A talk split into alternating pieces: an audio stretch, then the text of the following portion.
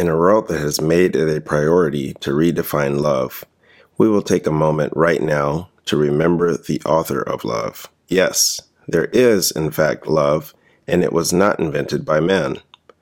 God revealed himself as love to his creation, as he intimately and intentionally spoke everything into existence from his heart. And he put his breath of life into all the animals that have ever lived but none of God's creation was created with the level of intimacy and love that mankind received when God formed us and dedicated us as His image bearers.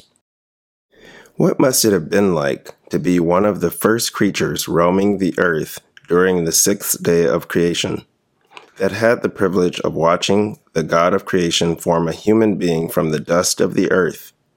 What must it have been like to watch him breathe life into his nostrils?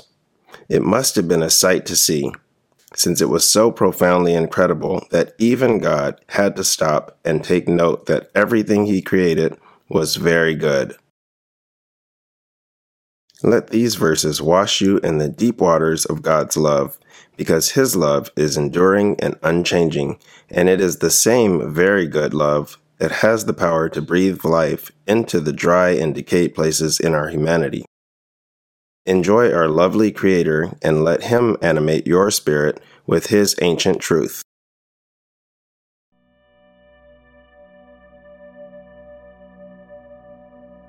You have led in your steadfast love the people whom you have redeemed. You have guided them by your strength to your holy abode. O give thanks to the Lord, for he is good for his steadfast love endures forever. Remember your mercy, O Lord, and your steadfast love, for they have been from of old. Remember not the sins of my youth or my transgressions. According to your steadfast love, remember me, for the sake of your goodness, O Lord. I will rejoice and be glad in your steadfast love because you have seen my affliction. You have known the distress of my soul, and you have not delivered me into the hand of the enemy. You have set my feet in a broad place. Make your face shine on your servant. Save me in your steadfast love. How precious is your steadfast love, O God! The children of mankind take refuge in the shadow of your wings. They feast on the abundance of your house, and you give them drink from the river of your delights. So I have looked upon you in the sanctuary, beholding your power and glory, because your steadfast love is better than life. My lips will praise you, so I will bless you as long as I live. In your name I will lift up my hands. For as high as the heavens are above the earth, so great is his steadfast love towards those who fear him. As far as the east is from the west, so far does he remove our transgressions from us. You are altogether beautiful, my love. There is no flaw in you. The steadfast love of the Lord never ceases. His mercies never come to an end. They are new every morning. Great is your faithfulness. I have loved you with an everlasting love. Therefore, I have continued my faithfulness to you. For God so loved the world that he gave his only Son, that whoever believes in him should not perish but have eternal life. A new commandment I give to you, that you love one another just as I have loved you. You are also to love one another. If anyone loves me, he will keep my word, and my Father will love him, and we will come to him and make our home with him.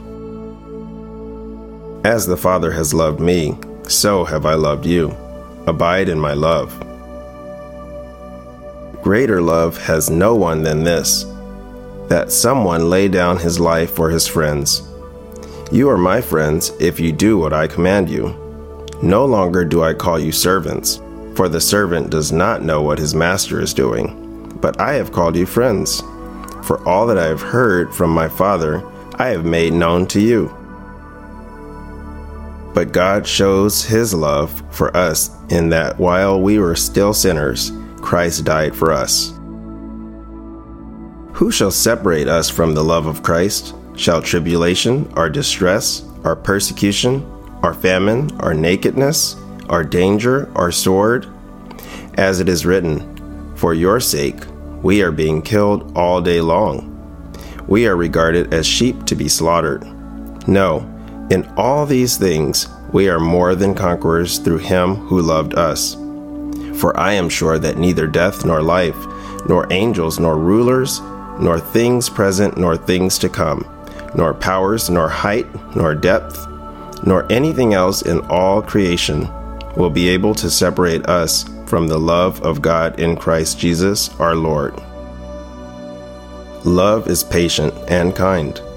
Love does not envy or boast. It is not arrogant or rude. It does not insist on its own way. It is not irritable or resentful. It does not rejoice at wrongdoing, but rejoices with the truth. Love bears all things, believes all things, hopes all things, endures all things. Love never ends. Anyone who does not love does not know God, because God is love. In this, the love of God was made manifest among us, that God sent his only Son into the world so that we might live through him. And this is love not that we have loved God, but that He loved us, and sent His Son to be the propitiation for our sins.